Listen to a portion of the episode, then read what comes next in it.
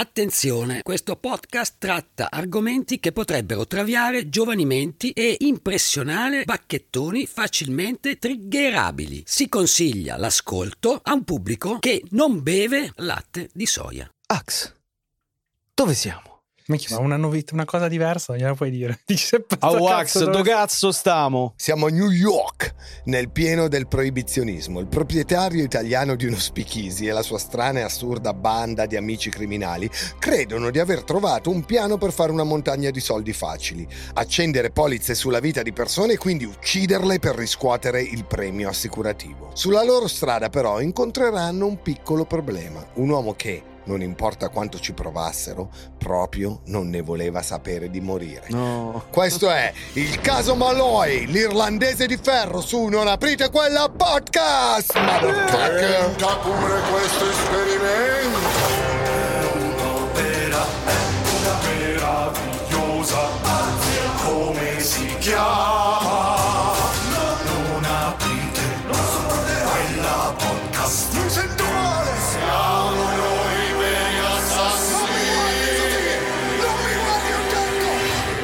Come la stiamo pagando? Benvenuti a un nuovo episodio di Non aprite quella podcast, lo show che racconta tutto ciò che esiste di inquietante, misterioso e maligno. Io sono J-Ax e qui, in diretta ma registrata dagli studi Willy Lorbo, nell'unica zona di Milano in cui il riscaldamento globale non ha sradicato alcun albero, perché non ci sono mai stati alberi, ho con me il dottor Pedari e Matteo Lenardon. Ciao stronzi! Viva gli alberi. Fino ad ora vi abbiamo raccontato praticamente quasi ogni tipo di crimine. Una delle poche cose che ci mancavano erano le frodi assicurative.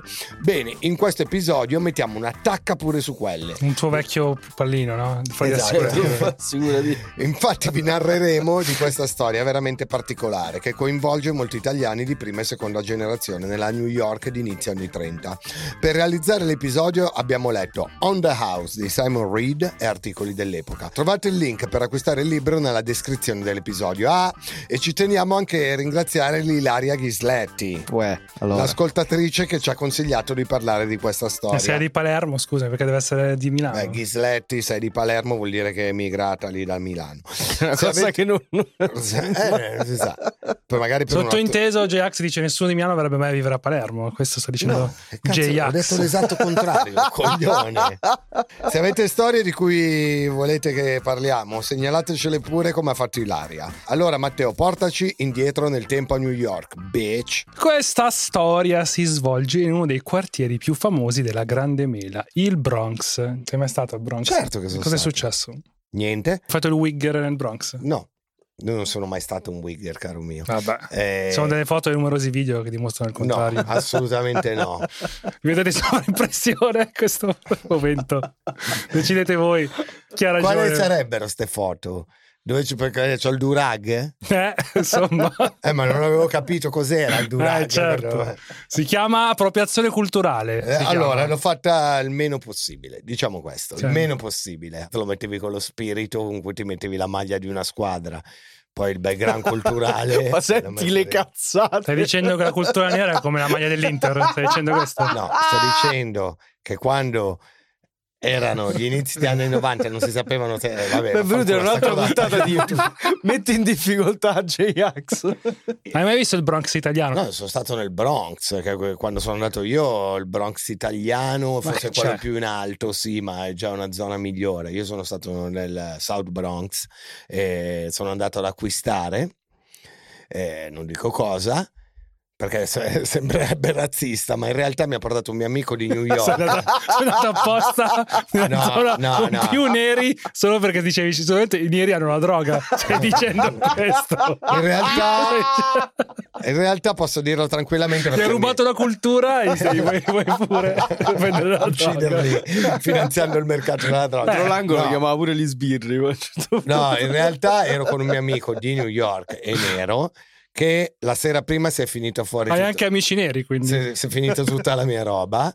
E praticamente and- eh, c'erano le gang a ogni angolo della strada divise in gang ehm, di afroamericani e o di latini, ognuno con la sua musica fuori. E il mio amico mi porta da una gang eh, lì e chiede di questo Johnny, non mi ricordo il nome, E questo- Minchia Johnny. il mio amico viveva a Milano da tipo 15 anni. Ma, scusa, eh. ma, ma è la Eh. tua vita o è senza filtro questo? No, no, no. Questa è la mia vita Cosa stai vera. raccontando? È la leggenda di Al John e No, no, questo è tutto successo veramente. E praticamente questo tipo gli fa: Johnny è in galera da dieci anni. eh, vieni con me che ti do quello che ti serve. Io sono rimasto lì con la gang a parlargli di Milano, della spaghetti funk per tipo 20 minuti mentre lui andava a fare l'acquisto. Qual è il- la chiusa di questa storia? La Qual è la morale? Scusa. la chiusa è che Che tutto il mondo è paese. E che quindi se- la droga è la morale? Che la droga la trovi ovunque.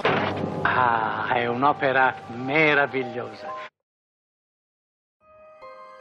Vabbè, andiamo avanti. Allora, un ho scritto una riga del, del testo.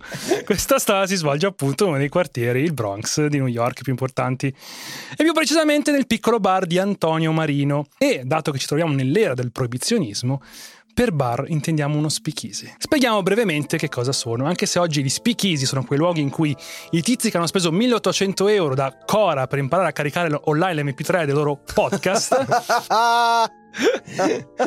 e che portano le tipe conosciute su Bumble a fare l'aperitivo, durante il proibizionismo avevano un'atmosfera molto Gli diversa. speakeasy erano locali clandestini che servivano alcolici illegalmente dal 1920 al 1933, ovvero durante il periodo del proibizionismo negli Stati Uniti. Durante l'epoca del proibizionismo la produzione, vendita e trasporto di alcolici fu resa illegale dal Volstead Act. Ciò portò alla nascita di locali clandestini che vendevano alcol di contrabbando, chiamati appunto speakeasy. Il termine speakeasy deriva dal fatto che i clienti dovevano parlare sottovoce to speak easy all'ingresso di questi locali per non attirare l'attenzione delle autorità. Gli speakeasy erano spesso situati in semiterrati o in retrobotteghe con ingressi nascosti. All'interno offrivano intrattenimento e musica jazz, oltre all'alcol. Il nostro Antonio Marino era proprietario proprio di uno di questi speakeasy. Nonostante il fatto che a soli 27 anni il buon Tony era quello che oggi noi potremmo definire una chiavica. Infatti era sempre sfatto, stanco, insomma trasandato. C'è da dire che, come amava ripetere, e non si capisce perché lo amasse poi, era costantemente tormentato da... Colore palle blu. Comunque, palle blu sarebbe l'orchita, insomma. A me non disturba, sono abituato a cose molto più gravi. Eh, vabbè, contento tu. Più della gonorrea, cazzi tuoi. Cioè. E Tony non si preoccupava nemmeno di curare questi fastidiosi disturbi. Lasciò che la sifilide raggiungesse uno stadio avanzato prima di cercare assistenza medica. Insomma, nonostante fosse ricoperto di pustole in luoghi che non vorresti vicino alla parola pustole. Questo perché, dopo aver contratto la gonorrea da adolescente, un medico voleva internarlo all'ospedale metropolitano, insomma, per curarlo. Però, non volendo essere mandato da nessuna parte, scappò e non seguì nessun trattamento. Vaffanculo, mi tengo la sifilide. Cioè, da adolescente a 27 anni ha avuto cioè, non l'ha mai curata, La giustamente. cornetta alla crema ogni mattina. Già pronto. Marino era pure sposato e la moglie si accorse di essersi fatta passare le sue malattie venere dopo essere rimasta incinta del loro figlio. Oltre al cazzo butterato, Marino aveva numerose altre qualità. Per esempio, quando si incazzava, distruggeva tutti i mobili di casa. Madonna. Come ci racconta sua moglie Elinor, Una volta ha preso un'ascia e procedette a fracassare tutti i mobili che avevamo in sala. Quindi corse in strada sempre brandendo l'ascia in mano. Spesso è stato difficile trattenerlo quando diventava violento. In diverse occasioni ha minacciato di aprire il gas nella nostra stanza e di uccidere me e il bambino. beh, un normale matrimonio. Beh, a Milano questo succede un'estate sì e un'estate sì. Marino dice che è tutta colpa di quella volta che a 12 anni cadde da quattro rampe di scale nella residenza dei suoi genitori. L'accaduto l'avrebbe lasciato con una commozione cerebrale e una cicatrice permanente, però non credo che abbia contratto la gonorrea cadendo dalle scale, cioè se non sbaglio Sai che anch'io Sì, sono sì. caduto da, da piccolo, sono caduto ti venuto scale. le palle blu, sono venute. No, perché mi ero arrampicato, sai, ero sfuggito al controllo. Va bene, ciao. Da quel momento in poi, per la sua famiglia, Marino diventò quello strano. La scuola l'abbandonò in prima media dopo essersi fatto espellere. A 16 anni, secondo suo padre, Cominciò a frequentare donne dalla pessima reputazione e a causa di queste amicizie si ritrovò con la sifilide e con le palle blu. Blu, le Dove- palle, palle blu blu. Dovemmo pure farlo operare Marino poi amava fare un gioco. Faceva cadere del denaro di fronte a una persona che quando questa tentava di raccoglierlo la spingeva via con violenza facendolo cadere oppure le calpestava le mani. Eh, ma che cazzo di gioco è? Era un infame di merda. Pugni in, fa- pugni in gola, cioè, sto gioco. in culo. La moglie Elinor si convinse che suo marito soffrisse di una serie di malattie mentali causate dalle sue malattie venere. Nel 1931 lo lasciò per andare a vivere da suo padre. Ti do tre mesi di tempo per rimetterti in riga, non puoi continuare così. E Marino si rimise velocemente in riga, accoppiandosi però furiosamente con una parrucchiera bionda di Washington di nome Mabel. Mabel, sconvolta per la morte della madre e con un matrimonio con un uomo d'affari fallito, arrivò nella Grande Mela con la speranza di ricominciare una nuova vita. Sfortunatamente scelse la città sbagliata. Eh, e soprattutto il cazzo sbagliato. Potevi anche accorgertene però che sto cazzo sembrava un fungo nella foresta, però cioè... Nessuno sa quale allineamento cosmico la mise in contatto con Anthony Marino, ma fra tutti i peggiori bar di New York, lei un giorno scelse proprio di entrare nel suo. Aia. Sentiamo Tony raccontarci il suo rapporto con Mabel. Ma Bella era, come posso dire, un abitué del mio locale. Quando la vidi la prima volta mi diede l'impressione di essere un indigente, senza manco un letto dove posare la testa. Quindi, perché sono di animo buono, Ah, mi sì. presentai e le offrì il comfort di casa mia. Ah. Non so se mi spiego. A quel tempo la moglie di Marino era tornata a vivere con lui, solo per scoprire che lui portava a casa un'altra donna praticamente ogni notte. Elinor ovviamente non è che gradisse particolarmente vedere Mabel nel letto con suo marito, ma ogni volta che provava a lamentarsi Marino la inseguiva urlandole per tutta la casa. La donna decise di abbandonare ancora una volta la casa portandosi dietro il figlioletto di un anno. Andò a vivere a casa di suo suocero. Poi il dramma. Alle 10.30 del mattino del 17 marzo 1932, la polizia trova Mabel morta nel letto di Marino. Il vice medico legale della contea del Bronx eseguì l'autopsia. Il suo verdetto. Broncopolmonite, alcolismo acuto e cronico. Marino disse alle forze dell'ordine di essere tornato a casa la sera prima e di aver trovato Mabel morta sul letto. Il medico legale dichiarò la morte della giovane donna come priva di circostanze sospette, anche se notò nel suo rapporto Un vecchio ematoma sulla palpebra inferiore sinistra e numerose altre contusioni trovate sul suo corpo. tutto normale a quanto pare per Per i tempi, i tempi. Sì. No, donna ammenata, vabbè, normale. Giovedì. Marino, colpito da questa immane tragedia, trovò almeno conforto nella riscossione del premio assicurativo sulla vita di Mabel. 2.000 dollari, ovvero Eh. circa 45.000 euro di oggi. Ma noi, a differenza del medico legale, sappiamo come morì veramente la ragazza. Faceva particolarmente freddo la notte in cui morì. Nell'aria c'era una sprezza che portava con sé la promessa di una brinata mattutina. Con la scusa che l'avrebbe scaldata, Marino riempì Mabel di whisky finché non cominciò a farfugliare in modo incoerente. Poi gliene diede dell'altro, continuò a riempirle il bicchiere, finché non fu adeguatamente brilla. Soddisfatto dello stato pesantemente alterato di Mabel, Marino l'aiutò ad andare a dormire, ma prima di farlo spostò il letto sotto una finestra aperta e versò acqua ghiacciata sulle lenzuola e sul materasso. Poi la spogliò nuda e la avvolse nelle lenzuola zuppe. Fece l'effetto desiderato. Morte strana, comunque io non ho mai sentito una Minchia. morte del genere. Cioè, Per fatta farla letteralmente... morire assiderata. Che Eh sì, cioè come fai a capire che questo è stato un omicidio? Beh, magari ai tempi. eh, Adesso... Ma oggi come fai? Cioè, cosa- noti che questa era sbronza e noti che è morta per broncopolmonite, ma come fai a capire che qualcuno l'ha spogliata, l'ha messa nell'acqua? Cioè, non so se fisicamente puoi scoprirle queste cose, mi sembra molto difficile. Boh, se tutti i medici forensi che stanno ascoltando, scriveteci. Spiegateci come farlo e lo proveremo. Sul certificato di morte di Mabel, la sua occupazione fu segnata come domestica di Marino. Con la ragazza ormai seppellita e la moglie lontana da casa, Marino ha continuato la sua triste esistenza. Nel giro di neanche sei mesi si fece fuori pure i 45.000 euro dell'assicurazione. Alla fine del 32 era di nuovo a corto di soldi. Con Mabel erano stati soldi facili, pensò. Quindi perché non mettersi a cercare una nuova vittima? E facciamo la conoscenza di questa nuova facile occasione per far soldi di Tony Marino, ovvero Michael Malloy. Pare che fosse arrivato a New York dalla contea di Donegal, in Irlanda, trascinato al di là dell'Atlantico durante una delle tante ondate migratorie europee avvenute tra la fine dell'Ottocento e l'inizio del Novecento. Da quanto dichiarato da tutti, lui compreso, è sempre stato un solitario, un uomo senza amici o parenti. A New York spazzava vicoli e raccoglieva rifiuti, di tanto in tanto lavorava per l'impresa funebre di Frank Pasqua ad Harlem.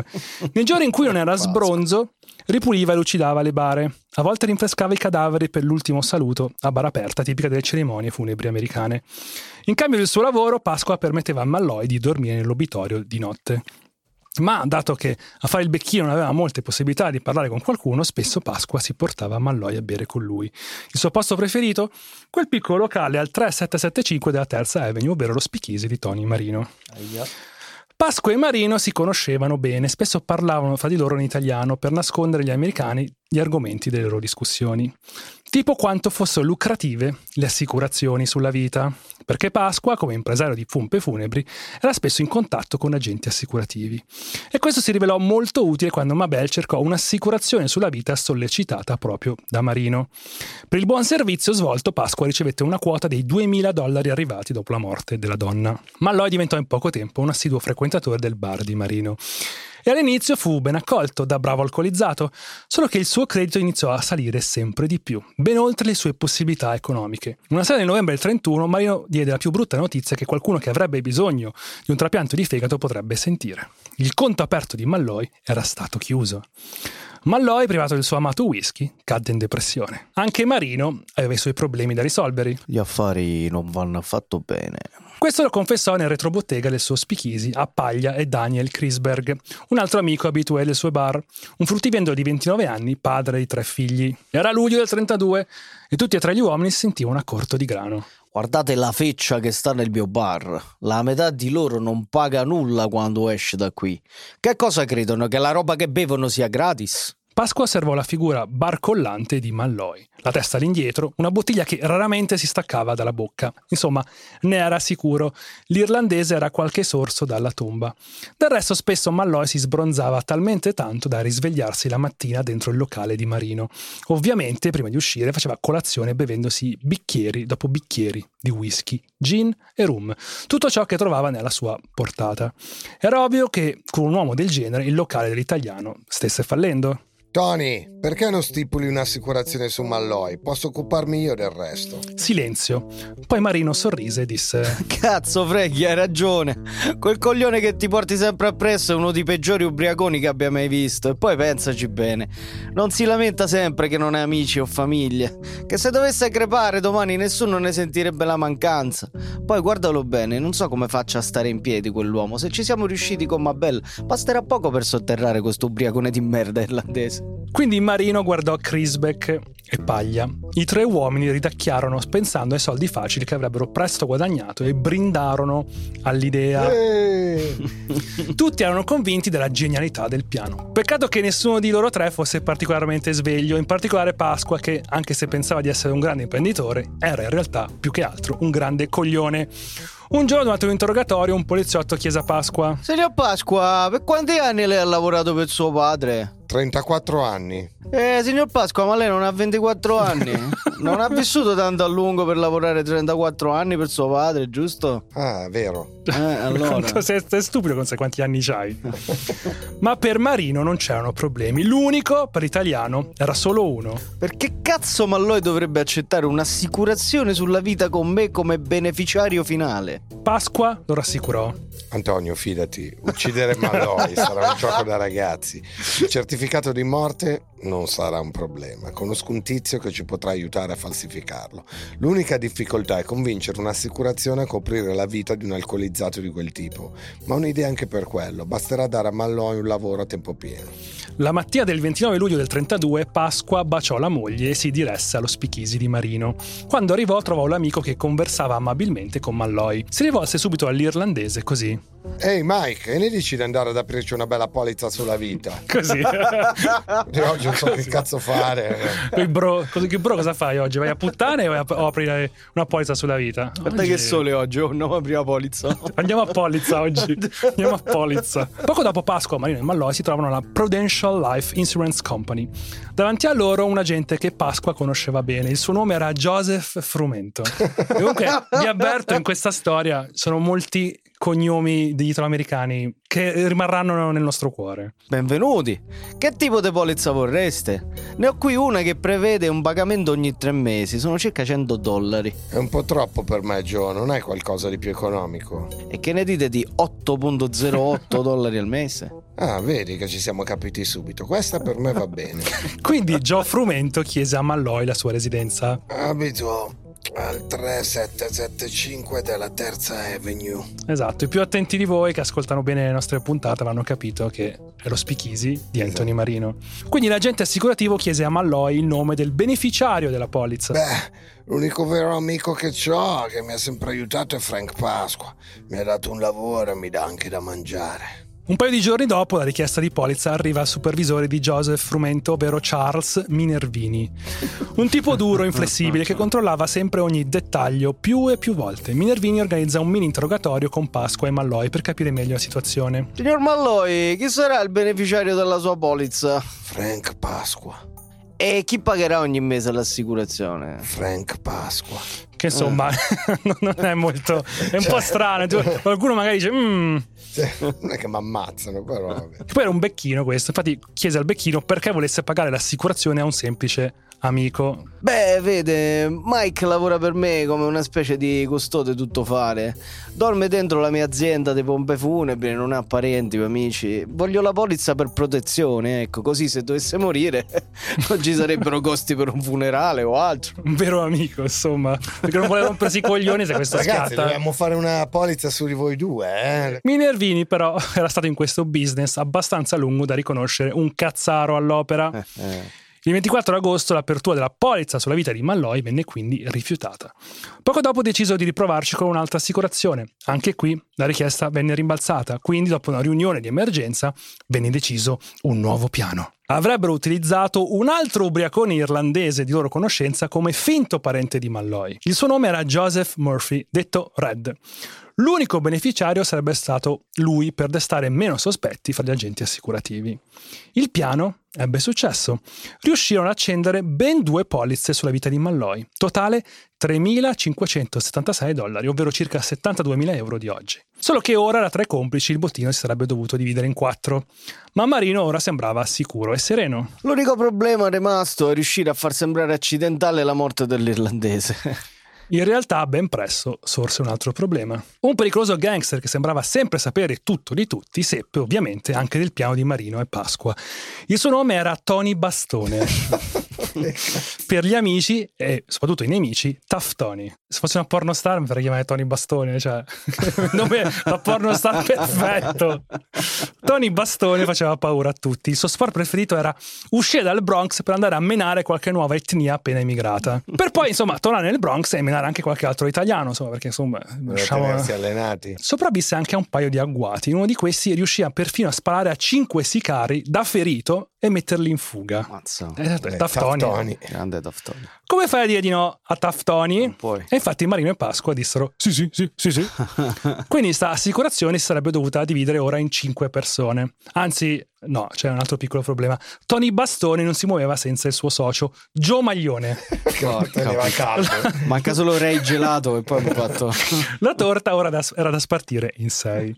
Comunque ormai era fatta, l'assassinio dell'irlandese Michael Malloy poteva iniziare. E andiamo al primo tentativo. Dal punto di vista di Malloy le cose non potevano che andare meglio di così. Marino all'improvviso una sera infatti lo avvicinò e gli disse Mikey, sente, per quella storia che non ti avrei più fatto credito, ecco, ho cambiato idea. Perché mi sembra un bravo uomo e poi ho troppa competizione da parte degli altri spicchisi. Tu invece mi sei sempre stato fedele. Beh, da oggi considera il mio bar un open bar. Ti puoi bere tutto quello che ti va. La banda aveva giustamente pensato che il miglior modo di uccidere un alcolizzato sarebbe potuto essere il più ovvio, lasciarlo bere fino ad ammazzarsi. Ragazzi, più morte naturale di questa. Eh, Voi cosa avreste utilizzato? Che tecnica avreste utilizzato per ammazzare un, un alcolizzato proprio grave? Secondo me loro hanno fatto una, una cazzata perché cioè, un irlandese, ragazzi, con, la- con l'alcol non lo ammazzi. Sì, come, come voler ammazzare un metro con le bestemmie, cioè non è, è il, suo, è il suo ambiente naturale quello. Però vabbè, vediamo cosa succede. O perché- con l'alcol. eh. Eh, esatto. Ai tempi del proibizionismo gli alcolici non erano esattamente preparati con alti standard igienici.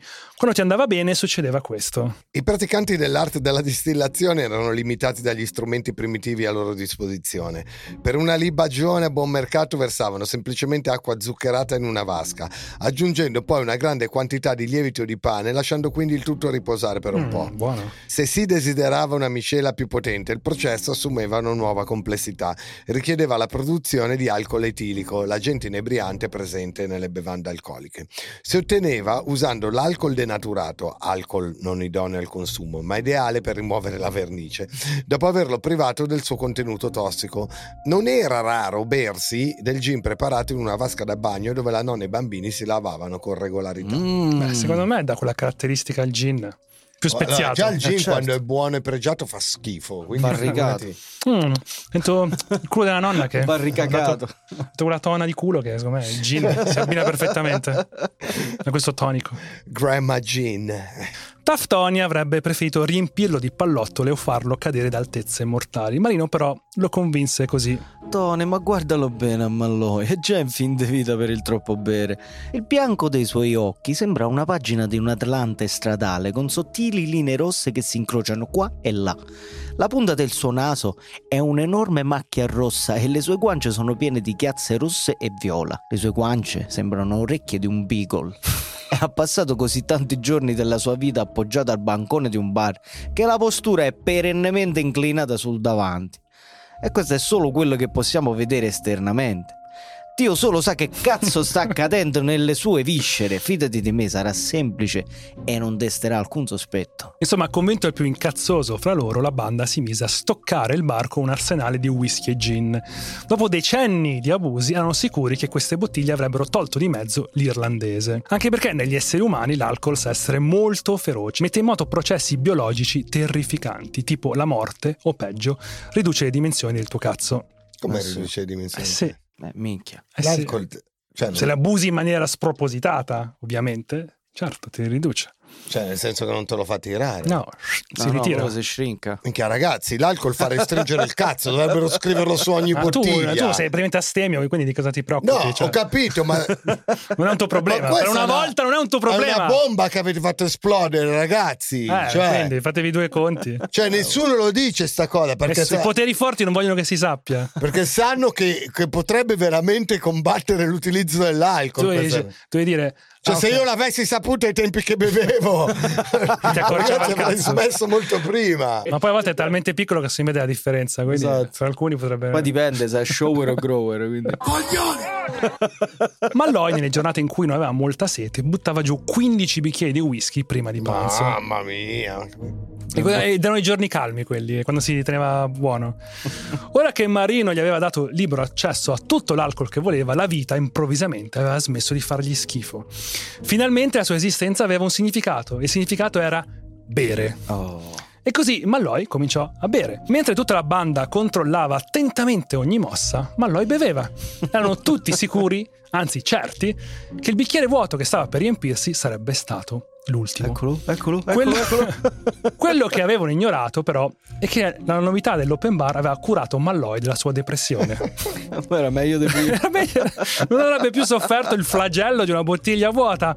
Il suo bicchiere sarebbe stato sempre colmo. Questi pensieri gli avevano ridato vigore. No, anzi, nuova vita. Come un uomo che si imbatte in un'oasi dopo giorni di arido tormento nel deserto, Malloy non aveva mai abbastanza. Marino era sempre pronto con una bottiglia in mano, in attesa del primo lieve accartocciamento di parole, del primo cedere dell'equilibrio. Andò avanti per ore, fino a vedere il locale svuotarsi. Malloy alla fine sembrò sazio. Quanto cazzo beveva questo? Si passò sulla bocca il dorso di una manica trasandata e ringraziò Marino per l'eccezionale servizio. Grazie Poi- Marino, te, te- tu sei il migliore. Eh, il mio- il real bro, sai, il mio proprio preferito. Eh, Grazie, figlio di puttana. Poi, con le gambe sorprendentemente ferme, si trascinò nell'abbraccio glaciale della notte invernale. La mattina dopo si ripresentò fresco al bar, pronto a sbattere il cazzo sul bancone di nuovo per far vergognare tutti gli altri. Andò subito da Marino e con un sorrisone gli disse: Il posto migliore in cui abbia mai bevuto, signor Marino. Vorrei fare colazione se non le dispiace. Per colazione Malloy intendeva ovviamente il whisky. Raga, ma come cazzo facevano? E così Marino cominciò a versare per tutta la mattinata e quindi il pomeriggio e poi la notte fino alla chiusura del bar. Tutta la banda era eccitata però. Erano in fervida attesa di un attacco improvviso che avrebbe fatto diventare rigido per sempre il corpo di Malloy. L'unico problema è che non stava succedendo. Malloy tornò sorridente al terzo giorno. Marino e gli altri erano convinti che presto sarebbe svenuto nella notte, all'aperto e morto assiderato, o magari il vomito nel sonno l'avrebbe seccato. Ogni speranza svanì il quarto giorno, quando Malloy spalancò la porta dello Spichisi per annunciare Mmm, che roba meravigliosa, la migliore roba che abbia mai bevuto. pure sfron- dal punto di vista pure sfrontato perché arrivava proprio a rompere i coglioni oh, buonissimo dai altra roba il quarto giorno di bevute estreme si concluse come i precedenti e anche il quinto e poi il sesto. Nessuno è stato mai in grado di calcolare quanto Malloy abbia bevuto in quella prima settimana. Fatto sta che era ancora lì in piedi se Malloy fosse stato gravato dai normali limiti biologici del corpo umano, sarebbe sicuramente morto. Ma per ragioni inspiegabili dalla scienza medica non è successo. Qualsiasi altra persona avrebbe sicuramente subito un'intossicazione da alcol. I sintomi sarebbero manifestati in vari modi, tipo respiro lento e faticoso, carnagione bluastra, vomito e quindi incoscienza. Il vomito in casi come l'intossicazione si manifesta come meccanismo di difesa. Il sistema nervoso centrale elimina l'alcol in eccesso non ancora assorbito dall'organismo, rimettendo. Una delle morti più comuni, l'altra è ancora più inquietante. L'alcol decelera le funzioni del cervello a tal punto da farlo semplicemente cessare di funzionare. Bim. Quindi letteralmente cioè, il tuo cervello si, spegne. e basta, non, non pompa più niente, muori, basta, muori. Mamma mia. Ma Malloy non solo non era morto, sembrava pure stare meglio di prima. Era nato per quella merda. Malloy. Malloy era lo scopo della sua vita, era il suo, il suo superpotere, veramente. Taftoni, uomo che non è mai stato accusato di essere troppo paziente, propose questo. Ragazzi, la state facendo troppo elaborata. Volete fare gli intelligenti. Metto uno dei miei uomini nascosto in un cespuglio e al ritorno dopo una notte di bevute crivelliamo di pallottole questo figlio di puttana di un irlandese e ci prendiamo i soldi dell'assicurazione. Volete fare troppo gli intellettuali, troppo gli hipster, ragazzi. Avete rotto i coglioni. Dopo una lunghissima e tesa discussione, Tony Bastone e tutta la banda si convinsero a provare un altro approccio più discreto. E andiamo al secondo. giorni che beveva. Questo che cazzo ne frega? Era contentissimo lui. Andiamo al secondo, insomma, di questi tentativi. Vediamo, la- vediamo questo nuovo approccio. Joseph Murphy, l'altro ubriacone irlandese diventato, per questioni di lucro, finto parente di Malloy, propose un nuovo piano alla banda. Ragazzi, che ne dite se semplicemente sostituiamo al vecchio bastardo il suo amato whisky con dello spirito di legno? Lo sapete cos'è? lo spirito di Il legno? metanolo. Bravo. Lo spirito di legno è uno dei tanti modi di chiamare il metanolo. Ai tempi si conosceva benissimo la pericolosità della sostanza. Una ricerca del 27 di uno dei più importanti ospedali di New York aveva dimostrato che bere tre drink contenenti ciascuno solo il 4% di metanolo era abbastanza per causare cecità.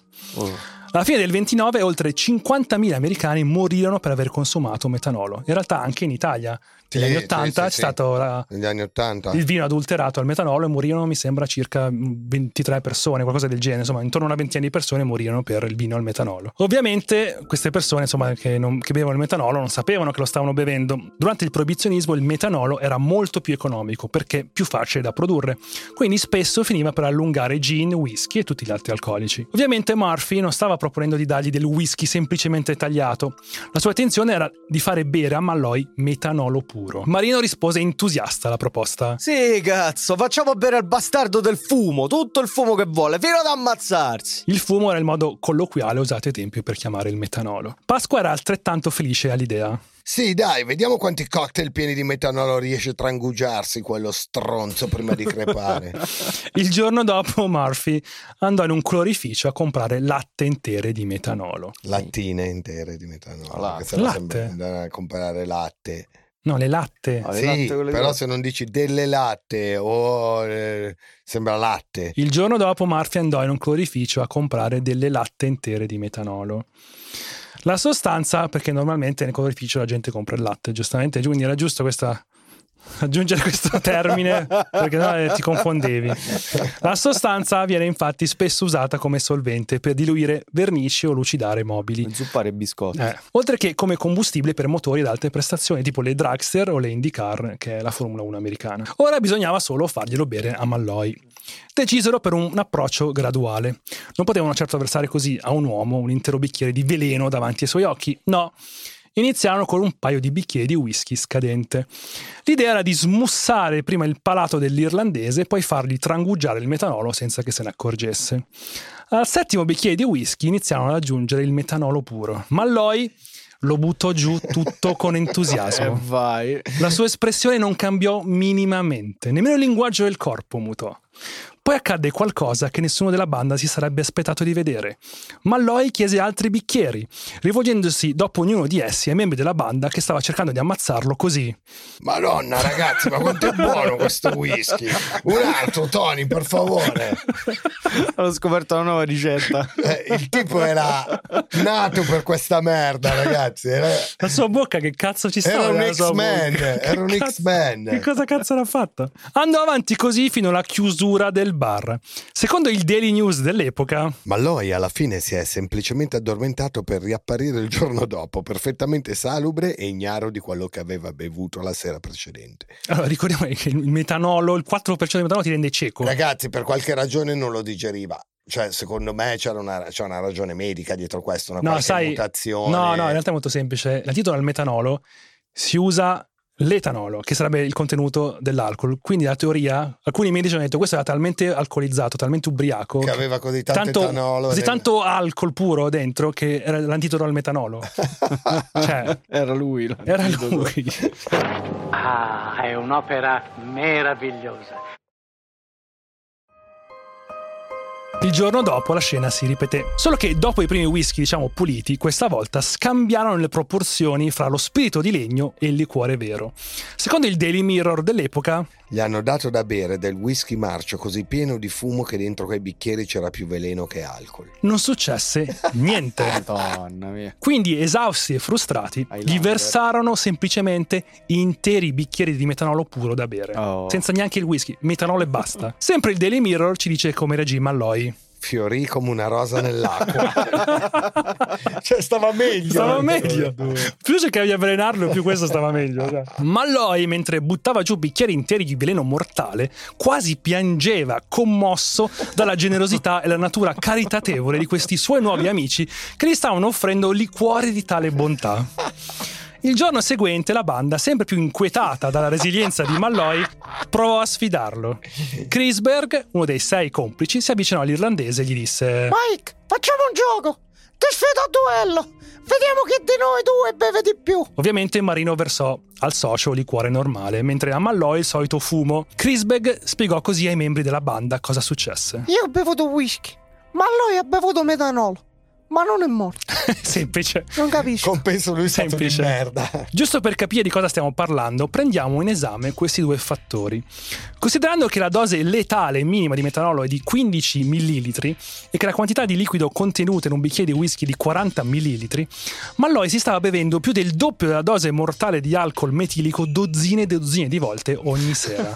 ogni sera. Vabbè, ma Malloy, la ballata di Malloy è un'altra canzone che dobbiamo scrivere. In una persona normale questo accade dopo aver bevuto metanolo. Dopo 15 ore dall'esposizione c'è stato confusionale e segni di edema retinico fino alla cecità, mentre le manifestazioni successive sono causate dalla presenza eccessiva di acido formico nell'organismo e comprendono acidosi metabolica, coma, erezioni compulsive e convulsioni morte. Come reazione. Vedi che ti combatti, prendi a pugni il cazzo e ti fai no, no! E si, Un'erezione e si muove, Ma si perché muove. ora? Il tentativo di avvelenamento andò avanti per giorni e giorni, senza alcun peggioramento della condizione di Malloy. Sempre Chrisberg spiegò così la situazione a Tony Bastone. Tony, una sera ho visto quell'uomo bere un litro e mezzo di quella merda mortale. Si è bevuto un litro Un e mezzo, litro e mezzo di metanolo puro. Un litro e mezzo di metanolo puro. Ormai era dicembre inoltrato e la situazione era diventata paradossale. Malloy stava bevendo così tanto che Marino stava cominciando a rimetterci i soldi nel tentativo di ammazzarlo. Cioè in metanolo. Sì, il metanolo Se e moriva alcol. ci arrivava pari. tipo. Esatto, ormai si stava perdendo. cioè. Però poi all'improvviso accadde qualcosa di inusuale. Nessuno sa con certezza quanto Malloy abbia bevuto quella sera di fine dicembre, ma sembrava che alla fine avesse consumato più di quanto il suo corpo martoriato potesse sopportare. Barcollò pericolosamente, farfugliò una negna incomprensibile di stronzate irlandesi e cominciò, Oh, a, boy. e cominciò a ondeggiare pericolosamente. I membri della banda ora lo stavano osservando come dei boscaioli che hanno appena segato un albero nella foresta e stanno guardando preoccupati dove andrà a cadere. Malloy però si tenne con una mano al bancone e poi con l'altra riuscì a riprendere il bicchiere di nuovo pieno che si sciottò una volta sola. Era Vangelis, andava tutto slow motion. Stava per cadere, però si è rimesso la mano qui, ha, bevuto, ha messo il bicchiere in gola, se l'è sciottato. L'irlandese a questo punto ringhiò nella notte di New York un inquietante suono animalesco che nessuno dei presenti aveva mai sentito prima. Quindi crollò strammazzato al suono. No. Che suono poteva aver fatto?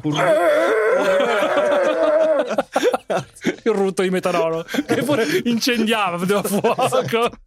Tipo Godzilla. Se ci fumavi accanto, È vero, se, se qualcuno fumava, tipo, esplodeva il locale comunque dopo sta roba. I membri della banda presenti si guardarono l'un con l'altro, eccitati e stupefatti. Qualcuno pure commosso. Tutti Commosso. si strinsero velocemente attorno al corpo. Pasqua, da esperto becchino, sentì il polso e controllò la respirazione. Entrambi erano lenti e deboli. Fece un cenno di approvazione agli altri. Ci siamo, ragazzi. Quindi si alzò e lasciò il freddo corpo di Malloy a terra per unirsi a Marino e gli altri che stavano aprendo una bottiglia buona messa da parte per le occasioni speciali. Mentre erano tutti con il flute in mano, la respirazione di Malloy accelerò improvvisamente per poi spegnersi di colpo. Era calato il silenzio. Dentro lo spichisi di Marino, l'unico suono che i presenti sentivano erano i battiti dei cuori degli altri. Poi un altro suono squarciò la notte di New York, un suono baritonale potente e prolungato. Michael Malloy stava russando. Questi erano col flute in mano. Ah, si sboccia! Stava dormendo. morto, ragazzi. Stava russando.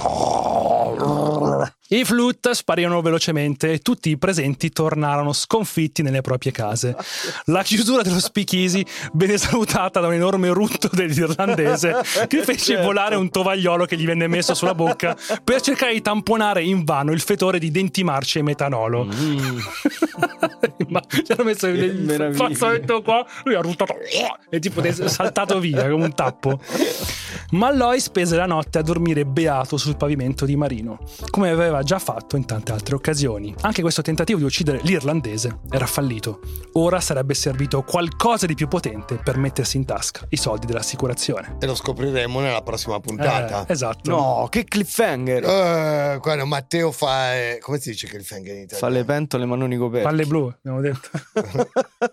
Come fai venire palle blu, Matteo? Bravo Matteo. Comunque anche il nostro tentativo di sapere come finirà questa storia si interrompe qui. Fateci sapere se vi è piaciuta questa puntata, anzi magari anche delle idee, scriveteci come secondo voi è andata a finire, no? Proviamo a fare dei pronostici. sì, dai.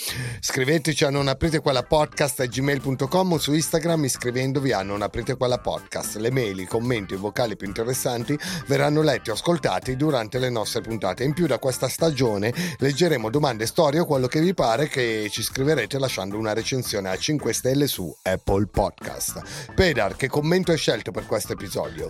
Rabo.vevo che ci scrive via Instagram questo. Ragazzi, non so voi, ma a me il caso Myers non ha fatto schifo, ma anzi il contrario. Mi farei È delle domande. duro? Buon gustaio. Nonostante io sia comunque una persona schizzinosa, penso che un filetto di coscia o di petto lo assaggerei volentieri. Se dovessi scegliere uno di voi tre, Matteo Lenardone mi sembra quello più Ma che buono. cazzo? Ah, pensate. Qui finisce la prima parte del caso Malloy. Ricordatevi di seguirci e mettere 5 stelle su Spotify e per tutti gli altri ci vediamo settimana prossima per la conclusione di questa storia. E come al solito, Ave Satana!